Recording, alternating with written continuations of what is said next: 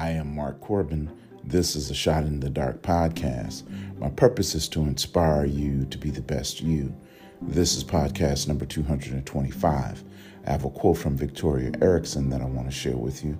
I'll read it to you now. Allow the subtle things to be glorious. Flip fear into courage. Sweetly anticipate nothing in particular. Be rocked and riveted by the ordinary. Think poetically. Look for the beauty. Create magic. Be love. I'll read it to you again. Allow the subtle things to be glorious. Flip fear into courage. Sweetly anticipate nothing in particular. Be rocked and riveted by the ordinary. Think poetically. Look for the beauty. Create magic. Be love. There are more than enough days that make life so much harder than it needs to be.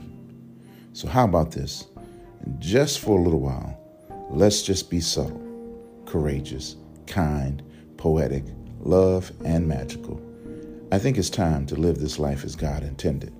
Let's add some scripture. 1 John chapter 4 verse 9.